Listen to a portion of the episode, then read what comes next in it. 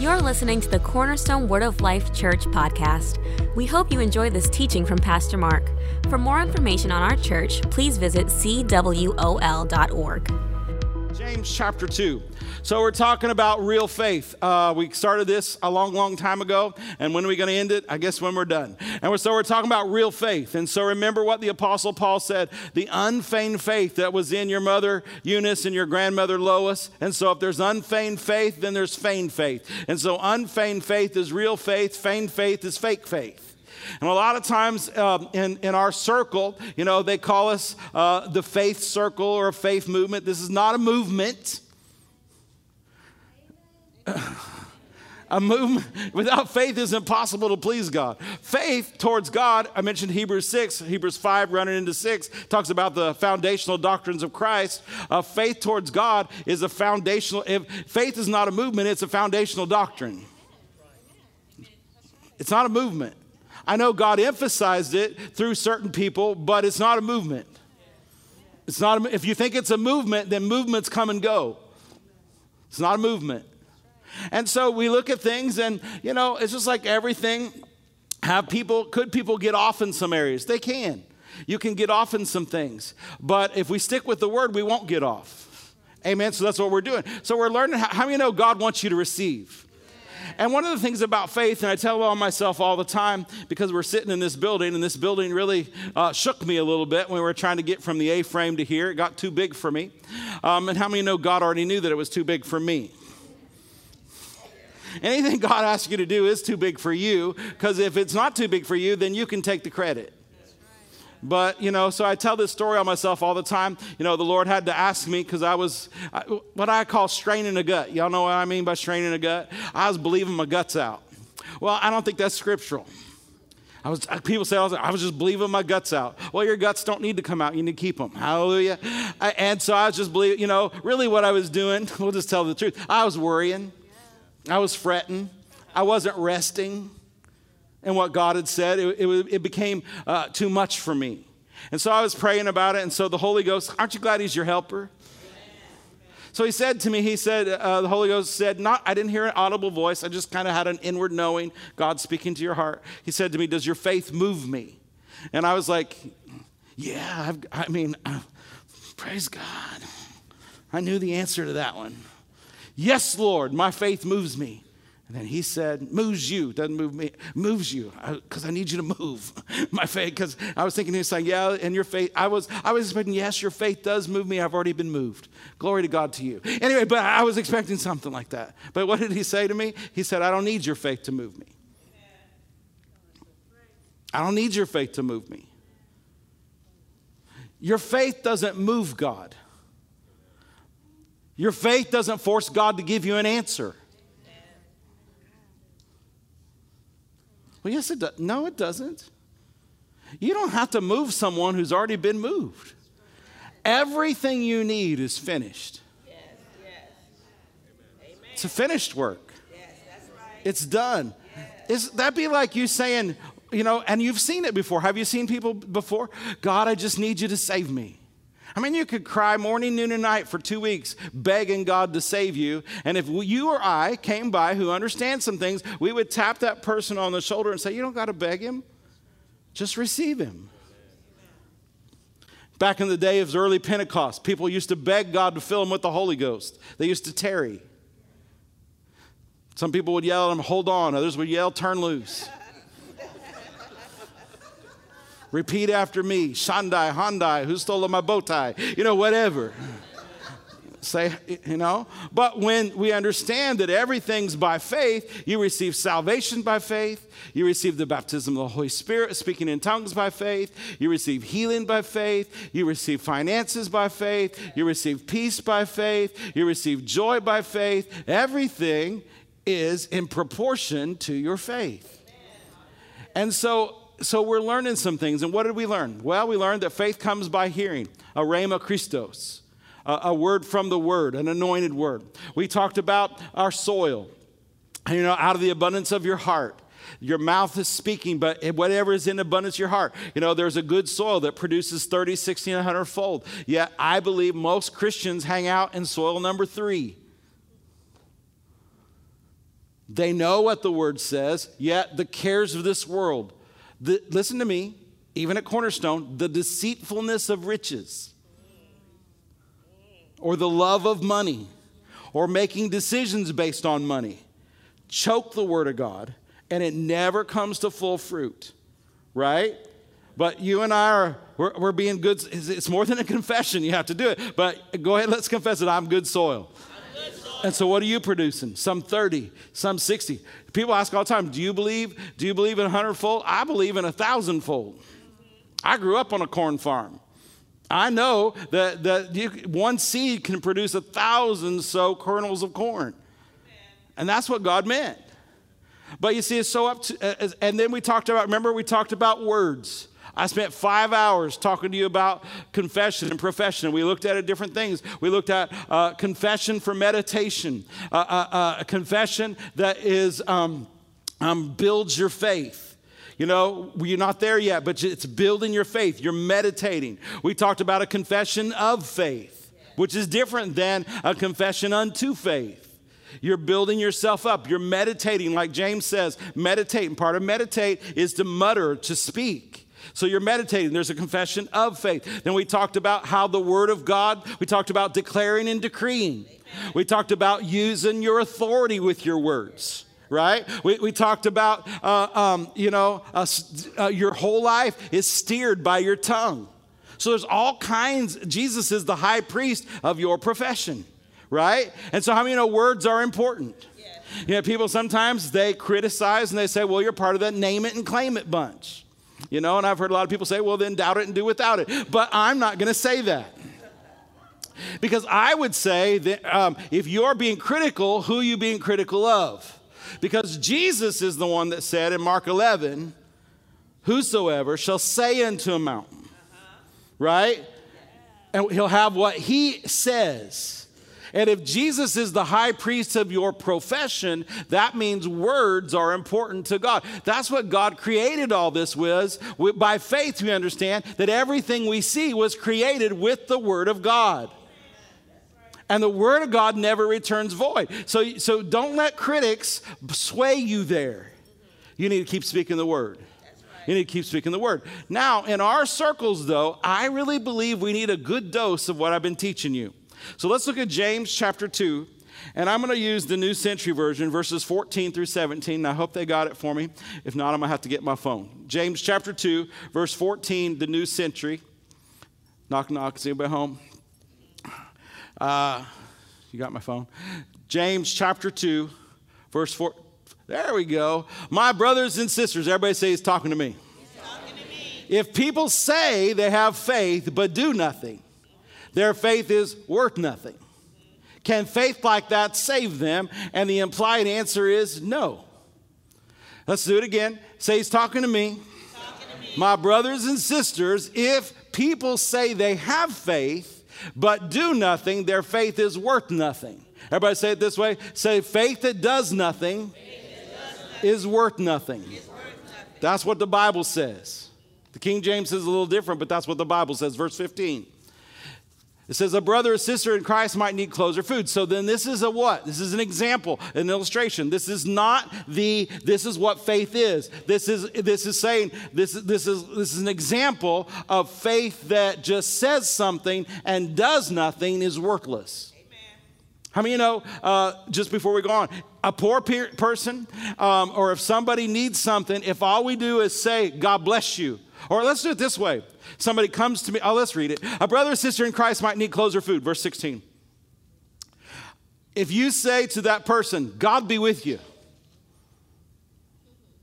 I hope you stay warm and get plenty to eat. But you don't give that person what that person needs, your words are worth nothing. Worth nothing. Worth nothing. Because they need food and they need clothes. And if you said to them, I'll agree with you in prayer, or you just confess over them, be warm. Verse 17. In the same way, in the what way? Same way. Same way. Faith by itself that does nothing is dead. Now, I didn't say to you, because this is the deal. Sometimes people hear this, and so they begin to do corresponding actions. But remember, are y'all with me? Yeah. I know you are. So Ollie gets to be Jesus. I'm so glad he's up here. And Nadra says, he's a good Jesus. Hallelujah. But you remember the one with the issue of blood? She touched him because she said, they're saying again, within herself, listen, Jesus didn't hear her at that time. The people didn't hear but God heard her. And, her, and this is what she said if I can but touch him, I'll be made whole.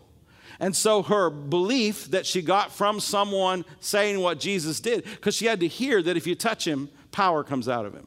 And she had that she had to cons- start saying to herself, you know what? I'm going to find him.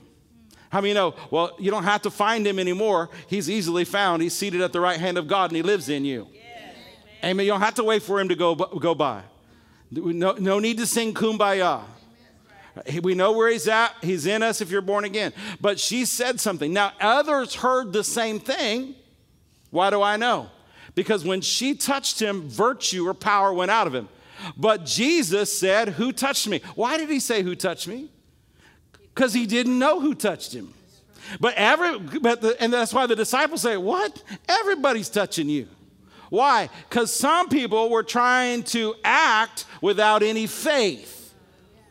They were trying to prove to Jesus they had faith. She wasn't there to prove nothing to nobody. She had faith, so she did something, so she got something. In our circles, what I see a lot of people do, and I was guilty of it myself, I was going to prove to the Lord that I believe something. And when I proved to him that I believed something, I was obligating him to do something. But that is not how faith works. That is another just form of religion trying to push a button and pull a lever and make God do something. And in our circles right now, the generation that is, I think the reason that some younger people are having trouble receiving from God is because they saw they had too much theory taught at them with faith. They had too many push this button, pull this lever, and then God will do that. And it's got to be a heart thing because faith is of the heart and it has to be it has to be real to you. You can't live on your mama's faith because listen, he told Timothy, I see the same faith in you that was in your mama and in your grandmama, but it's got to still be in him. You can't operate on my faith. You can't receive on my faith. I can help you when the gifts of the Spirit are flowing, when things are flowing, but everybody's got to have a revelation for themselves. And this works for everybody. This works for everybody. And so God's trying to get us some things because it's your due season. He wants you to reap some things. He wants you to walk in some things. And He just wants to make sure we all got it. And, and you know what? It is so easy in our circles in this church to fall in the trap of just doing something. Now, how many know you can always do the Word of God? Are you supposed to do the Word of God? There's no question. You see tithing, I do it. You see offerings, I do it. You see walking in love, even if I don't want to, I do it. Do that one by faith. Hallelujah. We do, we do the Word. We do the Word, we do the work. That's what James says. Be doers of the Word, be doer of the work. Not just doers of the word, doer of the word, doer of the work. Amen. We do it. We do what God said. We're doers. Everybody say, I'm a doer. And so, with that, though, can you see that corresponding actions? I'm not doing something to prove something to God. I'm doing something because I believe something. Because they, tr- and I'm not doing it to try something to get God to move. I'm doing it because I believe something. The woman with the issue of blood, we're going to look at again later, but what happened was she heard something, she believed something, she said something, she did something. Others who touched Jesus heard something, somewhat believed, they believed something. They believed it was of a truth, and they tried something because everybody else who got results did something. Testimonies are great, they'll inspire you, but you can't just copy them. It has to be real to you. It has to be real. Are y'all with me? I'm stirred up about this because I know this little bit of reminder. This is a reminder from the Holy Ghost broadcast system. And just a little reminder will help you. Hallelujah. So faith that does nothing is it's, it's dead, it's worth nothing. Everybody say faith that does nothing is worth nothing. Hallelujah. And so remember, um, we, we left off, I don't know where we left off, but here's where we're going to start. We're going to start in Second Kings. And I don't remember how far we got. Um, I remember I hurried up, just like I'm probably going to have to do tonight, because y'all, I just like hanging out with y'all. Oh, I remember the last time I was here. Pastor Rhonda was back in children's ministry, and I kept you to like 10 or something. Because she was back there, and I knew it was all going to be all right. All right, 2 Kings 17. 2 Kings 17. Here we've got Elijah. Um, there's, a, there's a drought going on, things are bad. And uh, um, that's wrong. 1 Kings 17, right? Is it 1 Kings 17? Did I act? Yeah. Yeah, 1 Kings 17, not 2 Kings. 1 Kings. 1 Kings 17. All right. So here's Elijah. We got two things here. And I want you to see that even when, so remember what we talked about, that we, we put these in three categories, really four. Four, just number one, being a doer of the word, right? You just got to do the word. How many know you do the word? You don't have to question the word, you just do the word. If it's written, you do it. I said, if it's written, you do it. Say it again, I'm a doer. Number two, we saw that uh, things to do were instigated by the gifts of the Spirit. Jesus said to the man with the withered hand, what did he say to him? He, first, he said, Stand up, right? Stand up, come forth. And then what did he say? So he had to, do, for, he had to stand up. There's nothing past stand up if you won't stand up. There's nothing past stand up if you won't stand up. Well, I just prefer to sit down. The Lord told you stand up. So what better you do? Well, if you want his help, you better stand up.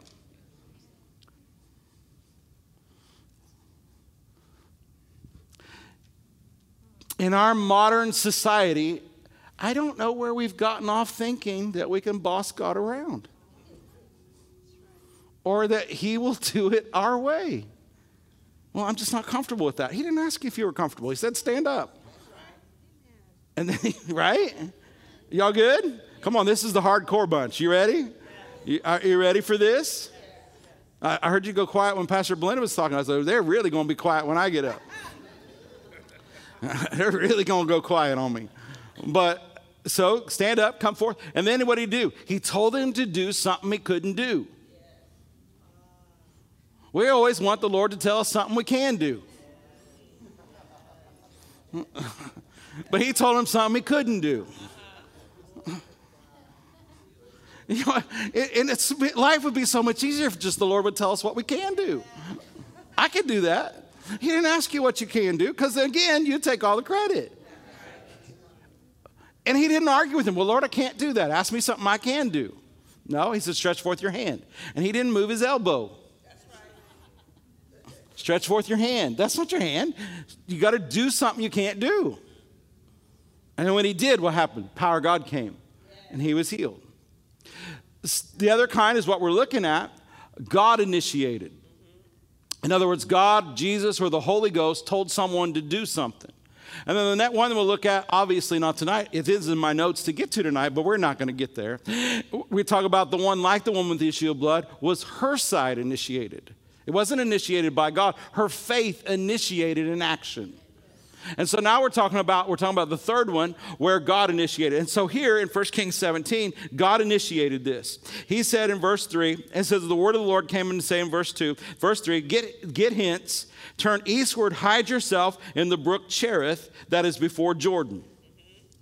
So he gave them, uh, he gave him an action in the middle of a famine in the middle of, of people looking for him, I guess, uh, he, he gave him an action. He told him a specific place to go. Specific. How many of you know? Now, listen, people say this all the time. Well, you know, God doesn't talk to me. Baloney. You are a sheep. You know his voice. Romans 8 16, that's John 10, 3 through 5. Uh, you, you, you are a son and a daughter of God. You are led by the Spirit of God. What most uh, believers and spirit filled believers do, especially, is they ignore the Lord and hope he'll go away. I, come on, I'm not, t- I'm, you all right? It's Wednesday, I'm helping you. I remember one time he was dealing with me really strong about something, so I got out my spiritual remote and changed the channel. It had to do with moving to Alabama.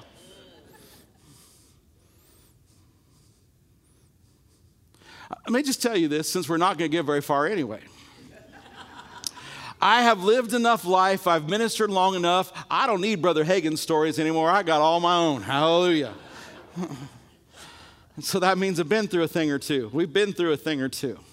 So I was living in Illinois, having a wonderful time living at home. Mom and dad paid everything. Mom still did the laundry, cooked the dinners. I, I was traveling on the weekend. I was having the time of my life. And the Lord interrupted me and He told me to move to Alabama. Number one, I thought I was in punishment. I thought I was in timeout. I didn't know why he wanted me to move to Alabama, but he is smarter than I am because he knew I would love this place. And I do love this place. It is the best place on planet Earth. And if you don't agree, just keep your mouth quiet because I believe it is the best place on planet Earth. It is, it is the best place. And so the Lord knew that for me. And so I was uh, traveling around. I was itinerating. I was getting ready to go to Peru to help lead a team from uh, a church in Mobile. And um, the Lord was dealing with me about starting a church in Alabama. And I was single. I had no money. It was Alabama. I didn't know anybody.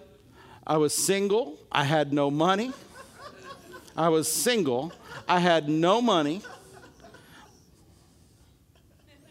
No money. No people. Here's the church, here's the steeple, open up. There is no people. Nobody knew me. Nobody was glad I came. Nothing. But the Lord said. Amen. So I'll be real honest, for months I fought him. He would talk about Alabama. It was supernatural. He told me about this place. But I couldn't figure it out. And since I can't figure it out, then I'm not going to talk about it. Now, I've grown up a lot since way back then. This is a long time ago. And so when the Lord dealt with me, every time I get in the prayer, because I have meetings all the time, I, I've got to, you know, I was kind of getting known for having Holy Ghost meetings, and you can't have Holy Ghost meetings without the anointing. You just can't. I wasn't known as the sweet teacher. I was getting known as someone you have him in, power God falls. You can't have that without the anointing, without a plan from the Lord. So I'd go to talk about the next meeting, and he'd only want to talk about Alabama. And I'd go talk, and start talking because I'm getting ready to go to Peru. And if you've been through our um, uh, next steps, you, have heard this, but it, it, I just want to show you how this works. I would not be here today. You'd be in another church today if I had not, I probably would have not married Rhonda. We may not have met. It would be awful. it would be awful. Life, God's life for you doesn't just happen anyway. You have to obey to get his highest and best. And so I tell this story. I'm not going to go into too much more detail, but man, I just couldn't see it. So I just kept getting my spiritual remote out and changing the channel. And let's talk about Alabama. I just, and so I'm getting ready to go to Peru. And I'm about to minister in front of one of my favorite instructors from Bible school. And I'm the headline speaker, this young dude, as a headline speaker of this conference, this crusade, and I'm the headline speaker and I got to have something. But I just thought if I could outlast him, he would have to. Because I was young and stupid. I just thought if I just get stubborn and hold out, because these are his people, he'll have to give me a message. He'll have to do it because these people are coming expecting. We went down to the, ooh, I was sitting on an airplane with nothing. You heard this, most of you have been through next steps, and if you haven't gone through, I hate to ruin your surprise, but you need to hear this now. Because everything in your life, some of you kaboski, riskaski, pahangishki nahita, tried to direct you if your steps are ordered. I'm not trying to hurt you, I'm trying to help you. Obey me, says the Lord. Come on, what Mama Mary say? Just do it. Just whatever he says, just do it. And so I, will be real honest, I wasn't willing to just do it. I couldn't, it wasn't just flat out rebellion, it was fear. You want me to go to another place and I don't know anybody? And uh, we're really doing good, Lord. It takes some traveling ministers a long time to get what I got going on and I'm young and I'm having fun and mom takes care of everything and Lord, I'm not married. And you can't pastor single. I told him everything, why not? But he wouldn't listen to me. Because God is smarter than I am. And he doesn't often change his mind, but he is good at repeating. So, you know what I did? I just held out. I was forcing him. How young and stupid. I was going to force him. I got on a plane, getting ready to go to Peru. Nothing. Won't talk to me. You've heard the story. Sat in Nashville at the airport, getting ready to go to Mobile. I'm getting ready to preach at a conference. The Lord told me to move here to start a church. I don't want to talk about it. Now he won't talk to me. He won't talk to me. That's a weird feeling. Listen to me. If God has told you to do something and you refuse to do it, and you want to talk to Him about something else, even though you don't think it relates, there's a reason that you're not hearing Him. You got to do what He says. Praise the Lord. He's merciful. He is kind. And He'll keep bringing it back around so that you can do the thing that He asks you to do. But you got to do it. He, he's not trying to hurt you. Go to the brook called Cherith. I don't want to go there. I want to go to the Tennessee River. There's, I have a buddy down there. I, I, I have a cabin over there. Why, Lord, I'm, I'm going to the Tennessee River. Bless me over at the Tennessee. There's no ravens flying to the Tennessee River. A lot of people miss out on their stuff because they're in the wrong place at the wrong time doing the wrong thing. Amen. God is not obligated. Because, see, in our, in our word of faith, charismatic circles, I'm just going to get down where it is. Listen, Lord, you, you said you'd bless everything I put my hand to. Is that the context of that? No, take it up to the top. It says, those that will hearken unto me. Yeah.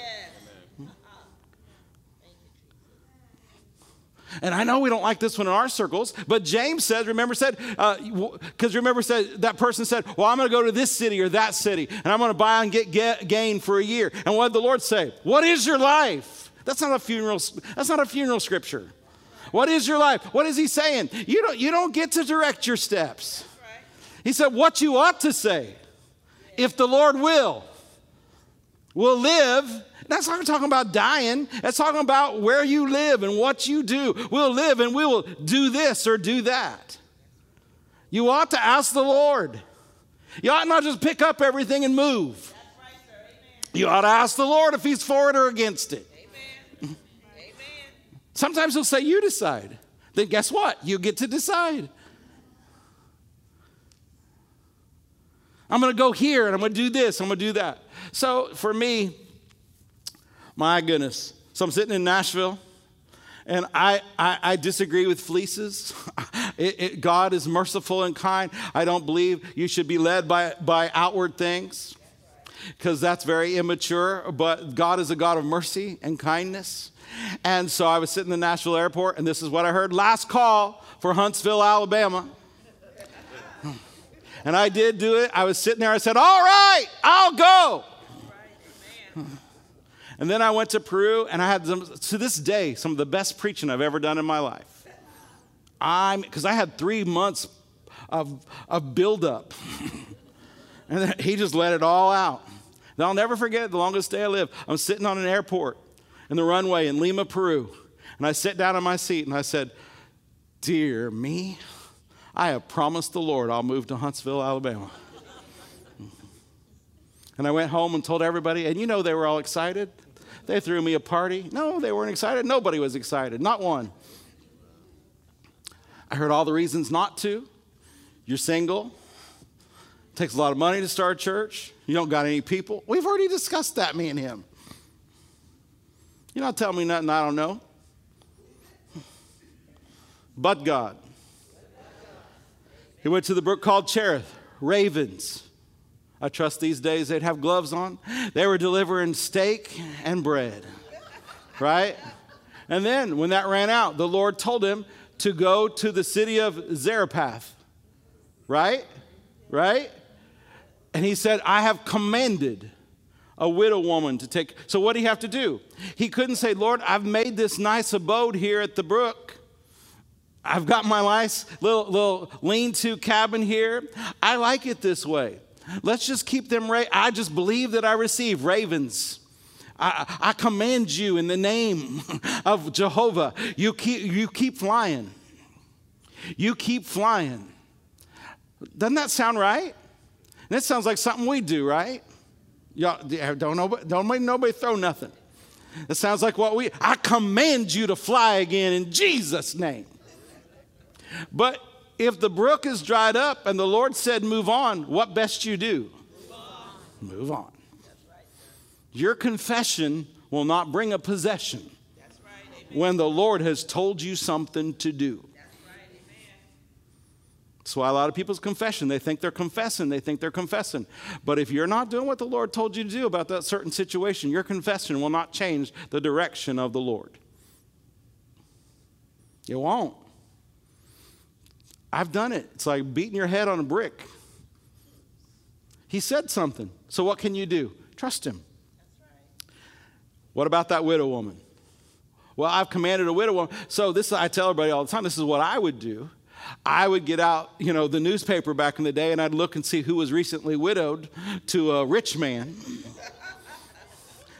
I'd walk through the town, find the biggest house. Are you widowed? The Lord has commanded you to take care of me. Because that makes sense.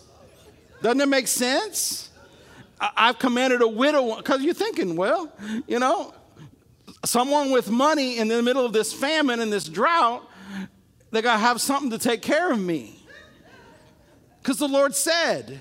But you don't get to add to what the Lord said. He has commanded a widow woman to take care of you. Right? So he finds her.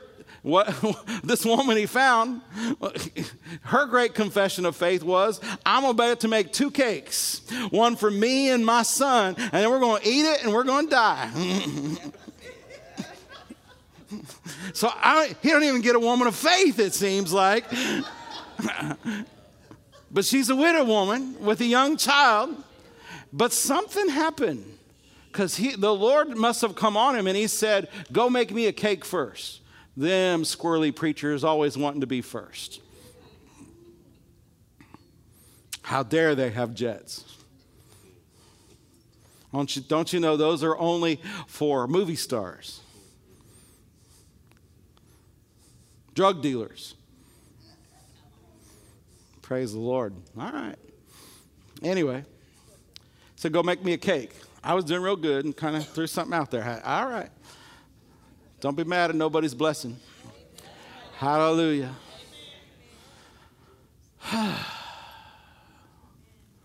he said, Don't be afraid. Go make me a cake first. He commanded that something happened to her. This is a woman not of covenant.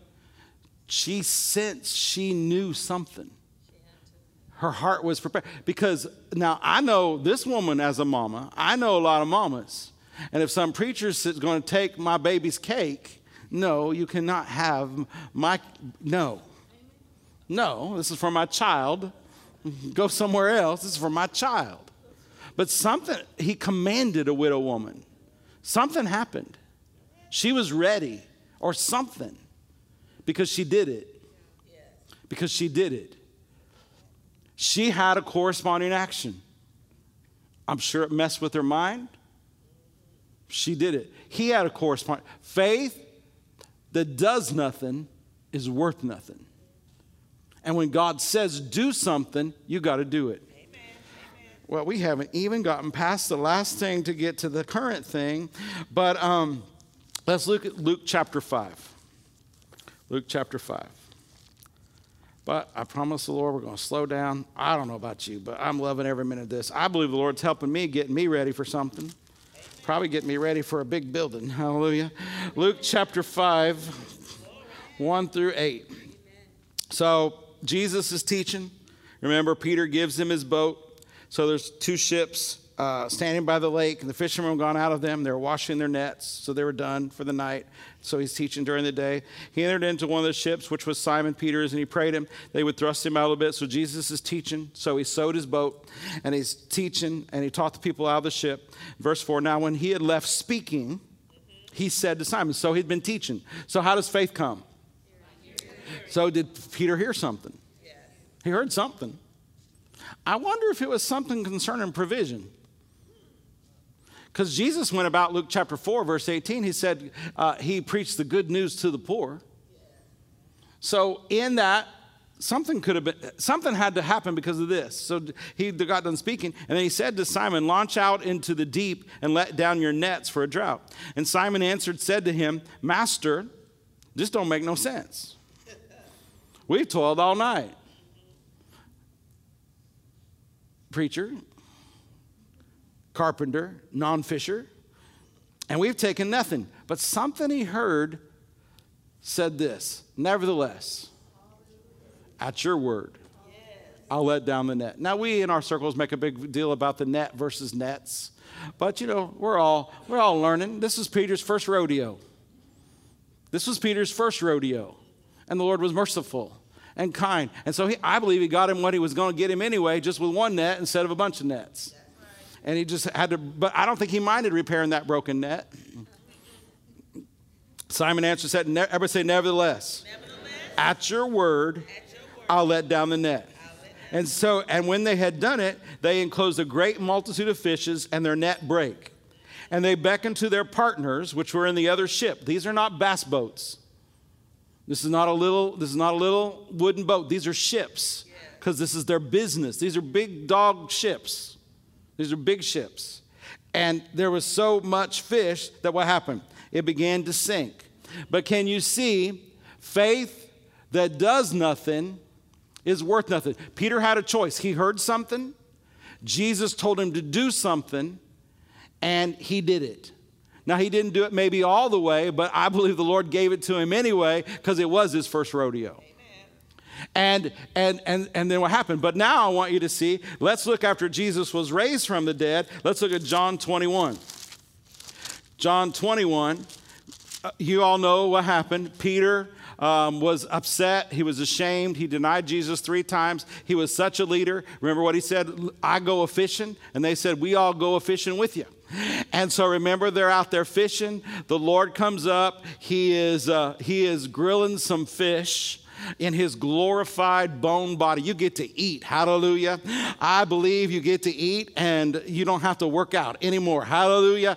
So you get to eat and he's grilled. Where did he get that fish? I don't know where he got that fish, but he was grilling some fish and then he was honoring.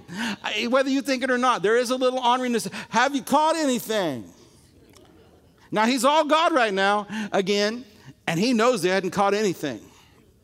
But this is not their first rodeo. Now, watch it. As you walk with God, watch this John 21 5. And Jesus said to them, Children, have you any meat? he knew they didn't.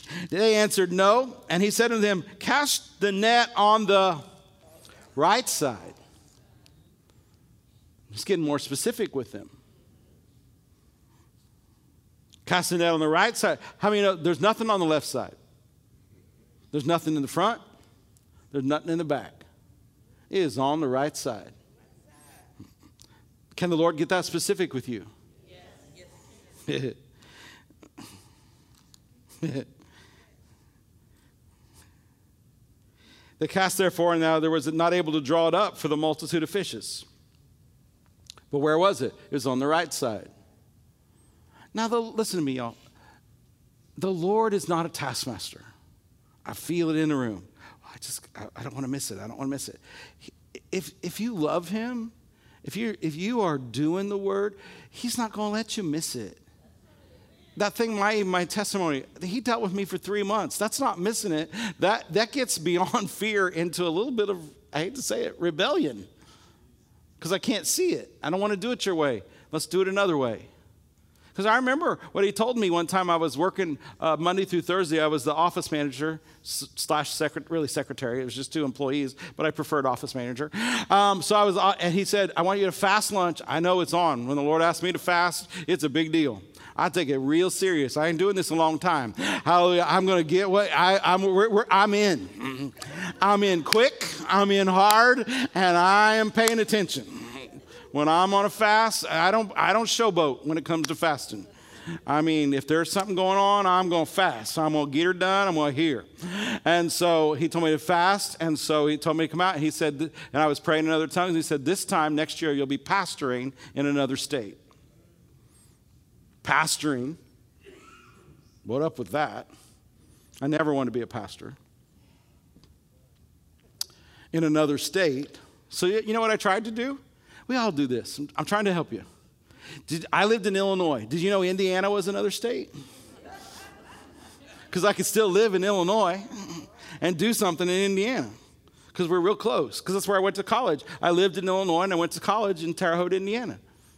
And besides that, I haven't told this really publicly, and now it's out, and it's a lot of years later. My pastor, John and Michelle, were uh, leaving to go to Germany, and I knew the church was going to be open, and so I said, Lord, that would be good. But that wasn't mine.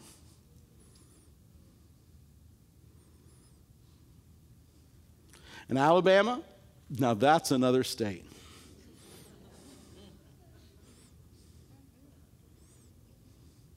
So, because the Lord loves me, I just could have went to Indiana anyway. There's other church, towns besides Terre Haute. There's Bloomington. There's Fort Wayne.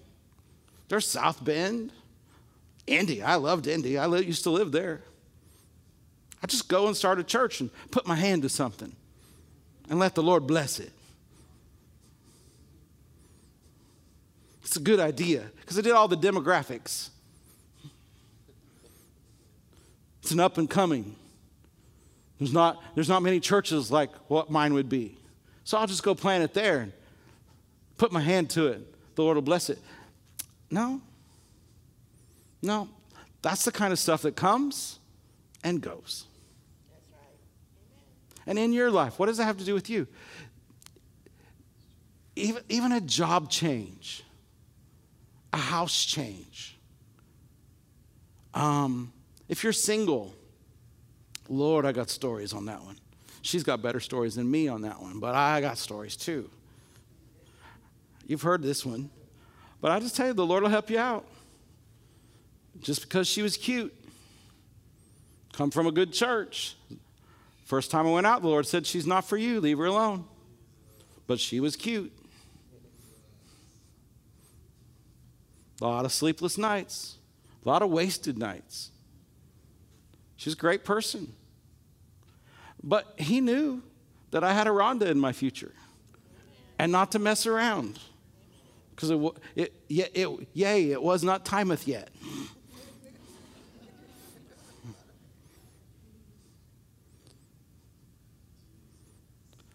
How do you get those things? By obeying God, doing what He says, making decisions based on the leading of the Lord. Stay put. Well, I don't want to stay put. But God's high. Now, can you, can you get to some things? Is the Lord kind? Is He merciful? He is. But we're living in the last days. Let's take the shortcuts. What are the shortcuts? God's ways. Amen. Doing it not a shortcut in a bad way. I mean, the, the, let's call not, not, let's not use shortcut. Let's use direct route. Thank you, Lord. Direct route. Direct. A lot of times, shortcuts turn into long cuts.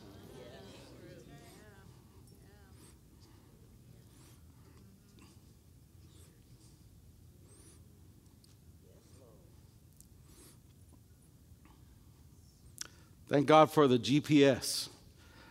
It's on the right side. So be foolish to put the net down on the left side because there's no fish there.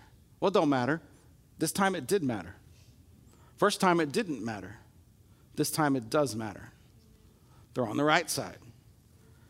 They're on the right side. Y'all good? Amen. Hallelujah. Matthew 17. I promised myself I was going to get you all out of here earlier. Okay, I'm going to go just a few more minutes. Hang on. Matthew 17. I'm not going to keep you much longer. Matthew 17. We'll do this one and we'll be done. Maybe. Matthew 17, 24. They were come to Capernaum. They that received tribute, taxes, came to Peter and said, Do your master pay tribute? And he said, Yes. when he's come into the house, Jesus prevented him, saying, uh, What thinkest Simon? Uh, of whom do the kings of the earth take custom or tribute? Of their own children or strangers? Peter said to them, Of strangers. Jesus said, Then are the children free. So, in other words, we really don't have to pay no taxes, but you did this, and, uh, you know, whatever. And it was a little bit of a mess. Notwithstanding, because Jesus is like, We don't owe this. We, we really don't owe this. But notwithstanding, that we should offend them.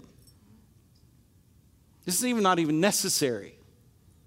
It's not legally necessary. But just because we don't want to offend them, go to the sea. Now, who is Peter? He's a fisherman. He catches fish for a living. How many believe he's caught a few? We already know before this, he's already caught a net breaking multitude. He has a business, he's got ships, he's got partners. He does this all the time uh, he said to him, Go to the sea, cast a hook, and take up the fish that first comes up. And when you open his mouth, you're going to find a piece of money. Take that and give it to them for me and you. You got a fisherman who has got a lot of fish and I doubt that he's ever found a coin in a fish's mouth before. The Lord gives him specific instructions. He didn't tell him to take a net, he didn't tell him to go get in his ship. He said, uh, Go get your pole. I don't even know if he put bait on the hook. He just went Come on, y'all want to live in the miraculous? People say to me, Well, I just don't believe the, the Lord tells us that specific what to do. You believe wrong. Because you are his son and his daughter. If your steps are ordered of the Lord, then it's required of him to tell you, or it would not be just. If he expects you to be at the brook Cherith, then it would be wrong of us, then, then he has to tell us. You are his sheep. You know his voice. Now, if the Lord doesn't, let me back up because I don't want anyone, because this is where teaching like this then gets people to start doing things just to do them. How many you know? We already discussed that doesn't work. Sometimes, just like the Lord told Moses to speak to a rock, that's enough. Sometimes just speaking to your body is enough. But if the Lord tells you to stretch forth your hand, what you got to do?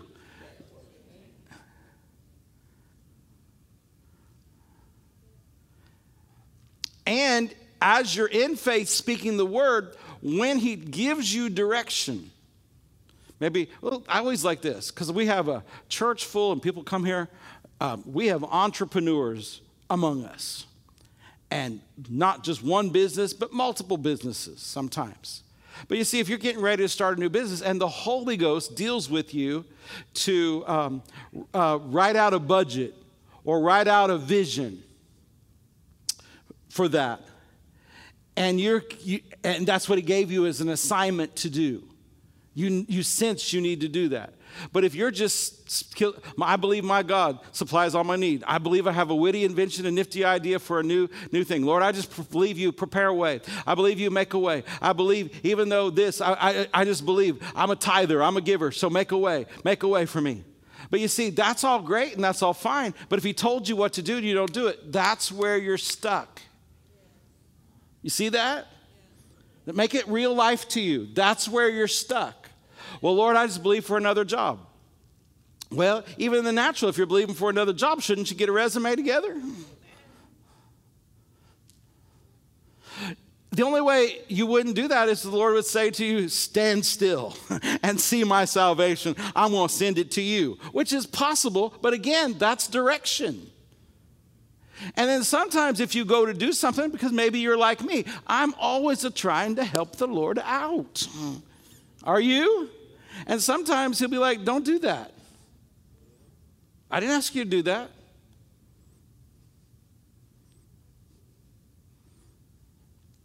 Different things. Um, this building, when we were in the A frame, oh, I gotta let you go. Um, the Lord, many, I think, I don't know what it was, a year, year and a half before, the Lord started having me take out a certain amount from the general fund. He gave me a certain amount that you take it out, you put it in savings, and don't touch it. That's what I did. But not only was it to have some money, it was the payment for this, it, it became the monthly payment for this building. So we were used to it for a year and a half. It was not a thing because that's how we learned to live as a church. You didn't know that, but I knew that, and my staff knew that. At first, it was hard. But I did what he said. About to do it again.